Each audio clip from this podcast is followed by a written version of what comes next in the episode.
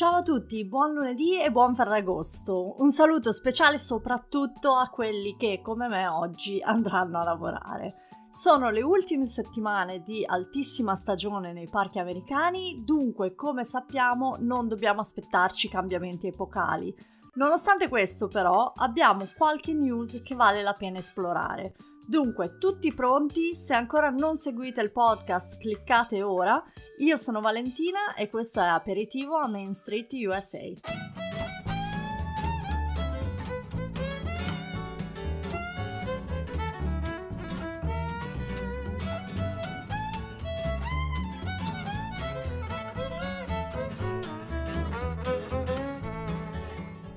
È ufficialmente arrivato Halloween a Walt Disney World. Lo so, è un po' presto, ma vi dico anche che in qualche supermercato tedesco sono già in vendita i dolci di Natale e dunque non ci stupiamo più di niente. Scherzi a parte, il 12 agosto si è tenuto il primo evento di Halloween a Magic Kingdom, purtroppo un po' rovinato dalla pioggia, che è stata abbastanza aggressiva quella sera, grande classico di Orlando, ma l'evento ha anche marcato qualcosa di speciale, ovvero il ritorno ufficiale di una parata in grande stile a Magic Kingdom. Cosa vuol dire grande stile? Che nonostante le parate fossero già tornate nei parchi, nessuna fino a questo momento aveva ancora la lunghezza e il numero di performers che eravamo abituati a vedere pre-pandemia. Boo to You, la parata di Halloween, invece, finalmente è arrivata ai livelli delle parate classiche del 2019 e degli anni precedenti.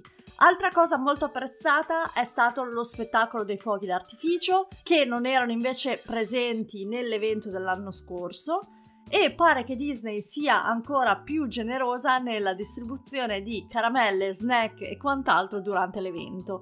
I famosi dolcetto scherzetto per intenderci, che vengono fatte in determinate postazioni in giro per il parco e appunto gli ospiti di queste serate possono semplicemente passare e prendersi un sacco di snack. Il successo di questa serata ha portato, ha portato, al sold out di altre serate, non solo molto vicino ad Halloween, ma già nelle prossime settimane. Quindi, insomma, questa stagione di Halloween sembra andare particolarmente bene per Disney.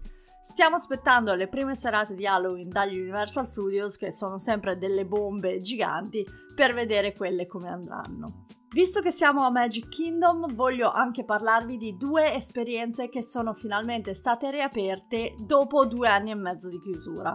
La prima è la riapertura dell'Harmony Barber Shop, il tradizionalissimo negozio da barbiere di Magic Kingdom molto old style, con le sedie di pelle, l'ambientazione a tema con la Main Street. L'Harmony Barber Shop è pensato un po' per tutti e i prezzi, vi dico la verità, sono quasi più convenienti dei barbieri in molte città italiane. Si parte infatti da 8 dollari per farsi la barba, quindi per uomini, 21 dollari per il taglio di capelli per gli adulti, 20 dollari per i bambini fino a 9 anni e poi c'è questo pacchetto che si chiama My First Haircut, ovvero il mio primo taglio di capelli per bambini più piccoli che per 28 dollari include anche le orecchie di topolino e un certificato per appunto il primo taglio di capelli ufficiale. Come ho detto, la tematizzazione è fortissima e alla fine di tutto si riceva anche la visita di Tinkerbell che vi applica anche un po' di polverina magica. Insomma, tutto curato nei minimi dettagli. Chiaramente tutti i cast members che ci lavorano sono barbieri professionisti ed è possibile anche prenotare l'esperienza in anticipo via My Disney Experience. Ma vi dico la verità, quando ho guardato il calendario per preparare questo episodio non sono riuscita a trovare un singolo appuntamento fino alla fine di ottobre. Quindi è una di quelle attività da prenotare assolutamente il prima possibile, oppure l'Harmony Barbershop accetta anche walk-in, ovvero vi presentate di persona e vi dicono se e quando in quel giorno ci sono ancora posti disponibili. Dunque, se davvero ci tenete a questa esperienza, tentar non nuoce. L'Harmony Barbershop è praticamente di fianco alla stazione dei pompieri, subito all'ingresso del parco, quindi un tentativo non fa mai male. Piccola nota, non lavano i capelli, li spruzzano solo per il taglio e quindi si raccomandano di arrivare al barbershop con i capelli asciutti e puliti E un'altra cosa chiaramente è che per accedere all'Harmony Barbershop c'è bisogno del biglietto di entrata per Magic Kingdom e la prenotazione per l'ingresso al parco, appunto, dato che si trova all'ingresso del parco. Esperienza 2 che non è ancora tornata ma che accetta già prenotazioni è la Bibidi Bobidi Boutique che riaprirà ufficialmente a Magic Kingdom il 25 agosto, mentre la location di Disney Springs è chiusa per il futuro prossimo. Cos'è la BDB Bobity Boutique? È un'esperienza che trasforma i vostri bambini e bambine in vere principesse e cavalieri tramite una serie di trattamenti, se così vogliamo chiamarli. Per farvi un esempio, c'è il pacchetto Castle che prevede acconciatura, trucco, smalto per unghie, un vestito da principessa scelta e qualche accessorio, il tutto al prezzo di 200 dollari più tasse.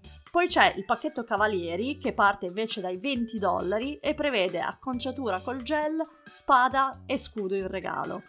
Mentre il Deluxe, sempre per i cavalieri, prevede anche un intero outfit e costa 80 dollari.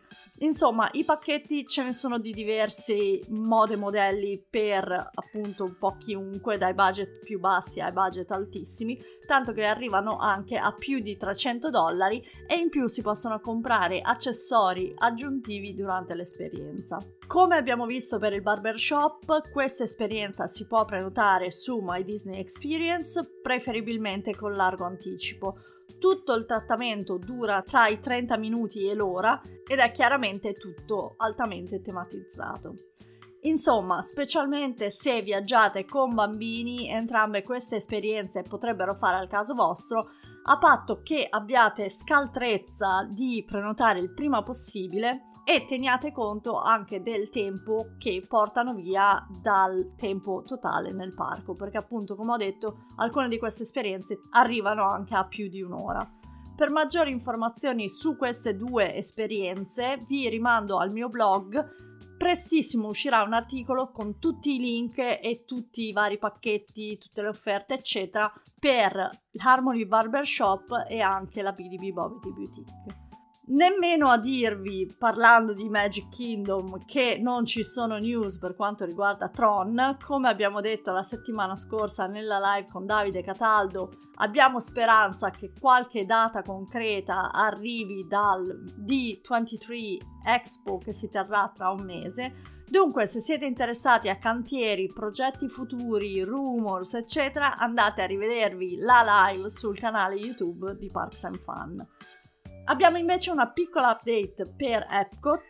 Sorin, la famosa attrazione barra cinema sensoriale barra volo in deltaplano su alcune delle location più suggestive del mondo, ha reintrodotto la fila single rider. Direte voi, c'è in un sacco di attrazioni perché ce ne parli in questo bellissimo lunedì mattina perché il single rider di Sorin era stato rimosso più di 15 anni fa dall'attrazione e non era mai stato riattivato fino appunto a settimana scorsa.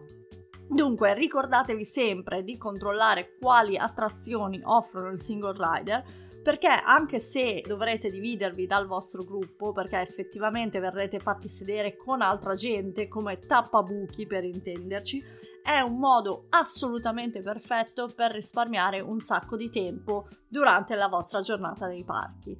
Altre single rider da tenere assolutamente a mente per Walt Disney World sono quella di Smuggler's Run a Galaxy's Edge, Rock and Roller Coaster, Test Track, Expedition Everest, quindi attrazione di un certo livello dunque, quindi tenete a mente che le single rider non sono sempre aperte, ma quando lo sono vi fanno veramente risparmiare un sacco di tempo, quindi occhi aperti. Cambiamo del tutto argomento, settimana scorsa si è tenuta la consueta presentazione dello stato delle finanze della Disney per il trimestre primavera e l'inizio estate tra roba noiosissima di numeri, valori delle azioni e compagnia bella, Disney ha anche rivelato un paio di cose interessanti su cosa ci attende in futuro. Prima di tutto, se non fosse ancora chiaro, è stato confermato che il vero motore dell'azienda sono ancora una volta i parchi a tema, e che rispetto a settori come lo streaming e i film che stanno ancora facendo i primi passi, i parchi fanno un sacco di revenue. Dunque i parchi la fanno ancora da padrona con incassi da favola e affluenza sopra ogni aspettativa. Dunque qual è il problema? Perché ce ne parli ancora una volta? Prima di tutto per il fatto che è stato annunciato che in questo trimestre, quindi si parla ancora dalla primavera all'inizio dell'estate di quest'anno, il visitatore medio di un parco a tema, per lo più si parla dei parchi americani chiaramente, spende in media il 40% in più rispetto al 2019. Diciamolo ancora insieme, il 40% in più rispetto al 2019. Questa è una cosa abbastanza terrificante se ascoltate il podcast e leggete in giro, perché parliamo di continuo, di tagli, aggiustamenti, cose che vengono tolte, cose in omaggio che non esistono più, eccetera, però alla fine della fiera la gente spende più soldi nei parchi per un'esperienza che è a tutti gli effetti minore di quella che avevamo qualche anno fa. Da dove viene quel 40% in più di spesa? Sicuramente dai costi del merchandise e del cibo e degli hotel che sono cresciuti notevolmente, ma anche da tutta la questione delle Lightning Lane, Genie Plus, eccetera. Infatti Disney ha rivelato anche che ad oggi la metà dei visitatori di Walt Disney World acquista Genie Plus. No, non sono numeri da poco e vi dovrebbero anche far riflettere su quanto questo sistema possa essere efficace.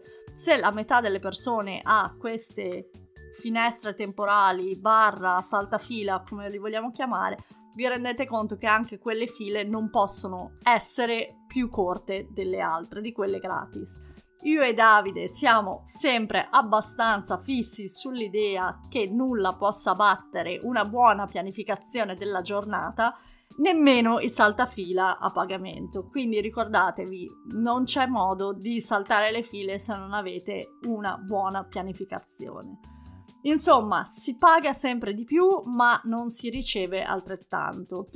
Voglio dire con questo che non vale più la pena ad andare nei parchi Disney? Chiaramente non sto dicendo questo, perché come sapete la magia Disney è qualcosa che difficilmente si può trovare altrove, ma è anche giusto essere molto consci dei prezzi e dell'offerta e decidere da soli quando e come non varrà più la pena.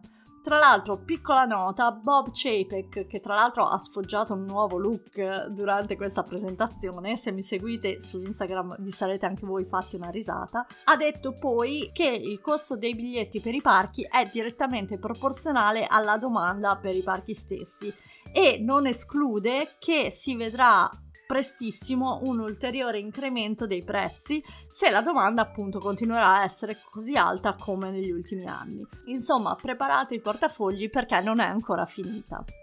Nota a parte, ho trovato anche uno studio interessantissimo che praticamente compara il costo dei biglietti per i parchi Disney e appunto il loro incremento paragonato ad altre attività di vita di tutti i giorni di una famiglia americana media per vedere insomma quanto più velocemente sono cresciuti i prezzi Disney dagli anni 60 ad oggi.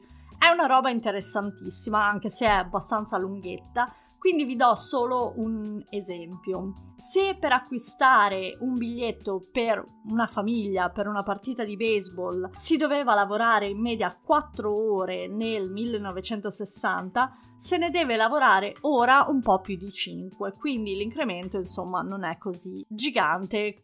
Chiaramente in questo studio sono anche state considerate cose come inflazione ed altri aspetti, insomma, e così via, per quanto riguarda un biglietto del cinema, si doveva lavorare un'ora e mezza nel 1960 e se ne devono lavorare quasi due nel 2022. E poi c'è Disneyland, che è il parco che è stato scelto per questo esperimento. Se nel 1960 una famiglia doveva lavorare 13 ore e mezzo per permettersi di visitare un parco, ora ne deve lavorare 26, ovvero un incremento del 96%, cosa completamente sproporzionata rispetto alle altre due esperienze. Vabbè, è una cosa che mi ha interessato tantissimo, ma non vi voglio annoiare. Se qualcuno è interessato all'articolo, che si faccia avanti, sono felicissima di mandare il link. Tornando alla presentazione delle finanze, è arrivata una buona notizia anche dal nostro parco di casa, ovvero Disneyland Paris, che per quanto riguarda i parchi internazionali è quello che sta andando meglio, anche uno dei pochi aperti, diciamo, con un livello di prenotazione degli hotel che ha superato tutte le aspettative. Questo trimestre, ricordo, è iniziato in concomitanza con l'inizio delle celebrazioni per il trentesimo, quindi sicuramente c'è stata una buona spinta da quel punto di vista e il, il trimestre che segue, ovvero il quarto trimestre di quest'anno, avrà l'apertura dell'Avenger Campus e quindi probabilmente anche questo trimestre andrà ancora meglio di quello precedente. Insomma, nonostante l'incertezza per le land in arrivo a Disneyland Paris un probabile passo falso all'Avengers Campus per quanto riguarda Flight Force e così via, sembra che Disneyland Paris abbia trovato il suo ritmo, insomma, almeno per quanto riguarda le presenze. Ultima cosa da questa presentazione, il budget assegnato all'area parchi e prodotti per i prossimi anni fiscali è molto più elevato di quanto non sia stato nell'ultimo triennio Altro fattore che ci fa pensare che al D23 Expo del mese prossimo ci potrebbero essere novità anche più grandi di quelle che abbiamo cercato di predire nel live show. Come vi ho già detto abbiamo parlato a lungo di quello che potrebbe essere annunciato al D23 nell'ultima puntata della live con Davide, ma negli scorsi giorni ho sentito un altro paio di interessanti teorie e visto che ormai mi chiamate tutti la Vale in giallo, mi piacerebbe presentarvele. La prima riguarda Tomorrowland e la possibilità che venga annunciata un'attrazione che prenda il posto dell'ormai defunto Stitch's Great Escape, che è chiuso ormai da, da un bel po' di anni. Il candidato numero uno per questa nuova attrazione dovrebbe essere Ralph Spacca Tutto, ovvero Wreck-It Ralph, dal film di animazione Disney del 2012. Altra cosa che potrebbe essere presentata durante il D23, non necessariamente nel panel dei parchi, ma forse in altre presentazioni, è la presentazione riguardo Disney, il metaverso e l'esperienza virtuale dei parchi. Cose abbastanza astruse, ma sembra che Disney stia pensando a opzioni virtuali che replicherebbero la visita reale dei parchi. Insomma, una cosa abbastanza futuristica, ma potrebbero esserci le prime mosse, i primi annunci già a questo D23. Ultimo rumor ancora non collegato al parchi è il fatto che Disney stia sviluppando un sistema per scommesse sportive e pare che CEPEC potrebbe già annunciare qualcosa del genere appunto al D23. Intanto vi ricordo che la nostra scommessa, che è già partita da un pezzo ormai, è sulla data di apertura di Tron e siete ancora in tempo a scommettere. Insomma, non si vince niente, ma ormai è parte integrante dei tormentoni di questo podcast. Con questa confusione, attesa, metaverso, incertezza, scommesse, io vi saluto per oggi, vi do appuntamento nelle prossime settimane e vi ricordo di seguirmi sempre su Instagram, Facebook, Twitter, dove volete, per news dell'ultimo momento. Ciao a tutti, buon Ferragosto e buona settimana!